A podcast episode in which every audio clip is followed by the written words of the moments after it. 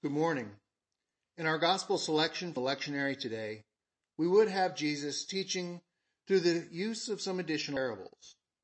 What I want to do instead is move us back on the liturgical calendar by one day and bring to you a message regarding St. James the Greater, apostle and martyr, whose feast day was yesterday, the 25th of July. For a bit of background, St. James was one of two brothers, James John, who are called by Jesus the sons of thunder. James and John are the sons of Zebedee, and they were called by Jesus from their fishermen's nets with the words, follow me, and I will make fishers of men.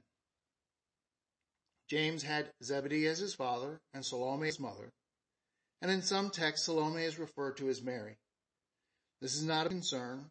It was not uncommon then, as it is not uncommon now, for a person by different names depending on how one person knows another. It is, however, helpful to know that so that you do not get confused when reading in one place a writer speaking of Mary and another speaking of Salome, that they are in fact the same woman. But for the sake of clarity, I will only refer to her as Salome. Salome, in turn, was a close relative of the Blessed Virgin Mary, and the language of the day refers to all close relatives as brothers and sisters. Salome is referred to as the sister of Mary, mother of our Lord, but when considering various references in the scriptures, it seems most likely that Salome was a close cousin of Mary. We know that James was a man of temper. When a Samaritan village did not receive Jesus, James asked to be able to call down fire from heaven to destroy the village. James was one of few, only himself, his brother John, and Peter, who were witnesses of the transfiguration of Jesus on Mount Tabor. And Jesus, excuse me, and James was again one of the few who accompanied Jesus to the garden where Jesus prayed in agony over his quickly approaching crucifixion. After the resurrection, ascension, and the Pentecost, all of the apostles went on missionary journeys to evangelize the world with the gospel of Christ. Paul wrote about his journeys extensively. The other apostles did not so. It largely through tradition and localized records that we are able to reconstruct the various apostles' missionary journeys. St. Thomas, for example, traveled to India and evangelized there, and ultimately he was martyred there. We do not know this from the Bible, but from the records kept by the people of India at the time. Likewise, we understand that St. James evangelized Samaria and Judea and even traveled as far as Spain in his evangelistic mission. In the year AD 44, by order of Herod Agrippa, the first, St. James was arrested, brought to Jerusalem, and beheaded, making him the first of the apostles to be martyred. After his martyred devout Christians of Spain transported his body back to Spain, where his relics are now kept in the sepulchre of the Cathedral de Santiago, meaning St. James de Compostela. Now a quick clarification. St. James is the first of the apostles to be martyred. The first martyrs are the holy innocents, those infants of Bethlehem killed by Herod's command. The first martyr who was knowingly a follower of Jesus is St. Stephen the deacon, stoned to death at the command of Saul, who would later be converted by Christ on the road to Damascus and renamed Paul. And this brings us to James, the first of the apostles, the original 12 disciples, now evangelists, who was martyred. It is said that at St. James' confession of his faith in Jesus as Lord and Savior during his trial, it was so moving that many of the crowd, including the Roman prosecutor, were converted to Christianity during James's testimony and were afterward executed with him. With that background, let us look at a portion of the gospel text again. Then the mother of the sons of Zebedee came up to Jesus with her sons, and kneeling before him, she asked him for something. And Jesus said to her, What do you want? Salome said to him, Say that these two sons of mine are to sit, one at your right hand and one at your left, in your kingdom. Jesus answered, You do not know what you are asking. Are you able to drink the cup that I am to drink? They said to Jesus, We can. He said to them, You will drink my cup, but to sit at my right hand and at my left is not mine to grant, but it is for those whom it has been prepared by my Father. James and John had a mother who was ambitious on their behalf. The first thing we want to recognize is that she is Her sons have been following Jesus for some time, and in the process, she become a disciple herself. She recognizes the truth that Jesus is the Son of God and will rule the kingdom of heaven. In response, she goes to Jesus, humbles herself by kneeling before him, and then makes her request. We can learn a lot from this. Christians have been exceedingly or have become exceedingly casual in how we address God, whether the Father, the Son, or the Holy Spirit. The due awe and reverence to the one who is the creator of all creation and the king of that creation is largely, and in some circles completely out. Many people, and I'm referring to Christians here, treat celebrities, athletes, with more reverence than they do the one they claim to be their God.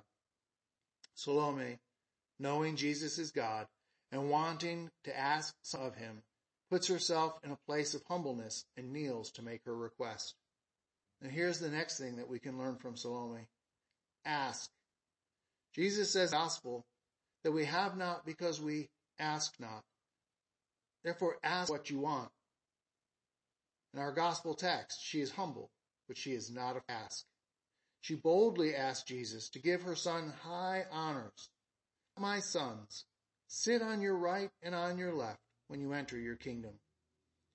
Jesus replies, you do not know what you are asking. This is the second Jesus' statement on prayer that we are to learn from. The first is that we, because we ask not. The second is that we ask and do not receive because we ask for those things of God's will. Our prayers must be directed towards understanding God, knowing God, and through this seeking to do His will rather than our own. Seeking our own glory or seeking glory for another person other than to glorify God in our lives is self-serving and opposite of what Jesus says. But whoever would be great among you must be your servant. Whoever would be first among you must be your slave. Even as the Son of Man came not to be served, but to serve, and to give his life a ransom for many. As a result of this, Jesus corrects her. You do not know what you are asking. You're misdirecting your, correct, your request. Then Jesus turned to James and John and asked them, Are you able to drink the cup that I am to drink? In this question, he is referring to his death by crucifixion, and the reply comes back, We can. And Jesus responds that, Yes, indeed, you will drink my cup. And see, in saying this, Jesus said, Yes, you will give up everything for me in your life. Now in the parables assigned for this Sunday, Jesus speaks of the found in, a, in the field so that the person who found it sold absolutely everything he had in order to obtain the field containing the treasure. And then Jesus speaks of the pearl merchant who finds a pearl of such incredible value that he sells absolutely everything in order to obtain that one pearl. In Matthew chapter 13, beginning verse 44. These parables are ways of explaining that we are to give up the entirety of who we are in order to follow Jesus, and in doing so, be made so much more than we ever could be on our own, that we become the children of God and inheritors of the kingdom of heaven. In this, we are to be martyrs for Christ. Those first martyrs, the holy ones, who died in Jesus' place, are what are called martyrs of blood only. Even though they did not have knowledge of it, they were killed for Jesus' sake. The first Christian disciple who was martyred, St. Stephen the deacon, is what is called of both desire and blood. He wanted to live for, and when the time came, die for Jesus. And that he did.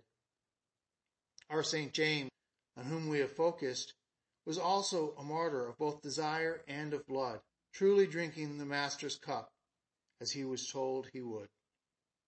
There is also his brother John, who desired nothing but to live for Jesus and, if come, die for him like his brother James.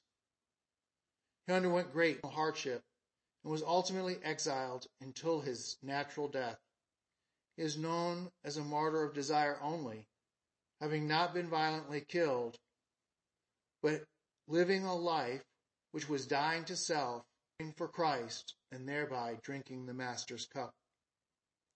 James and too many others to count through the years have found the great treasure or the pearl of great price and gave up everything they had to obtain it and thereby drink the cup of the Master. In the words of the author and historian John Shea, we must all desire a place in the kingdom of our Father, but can we drink the chalice which he holds out to each? We must say with Saints we can, but only in the strength of Jesus, who has drunk it first. Amen.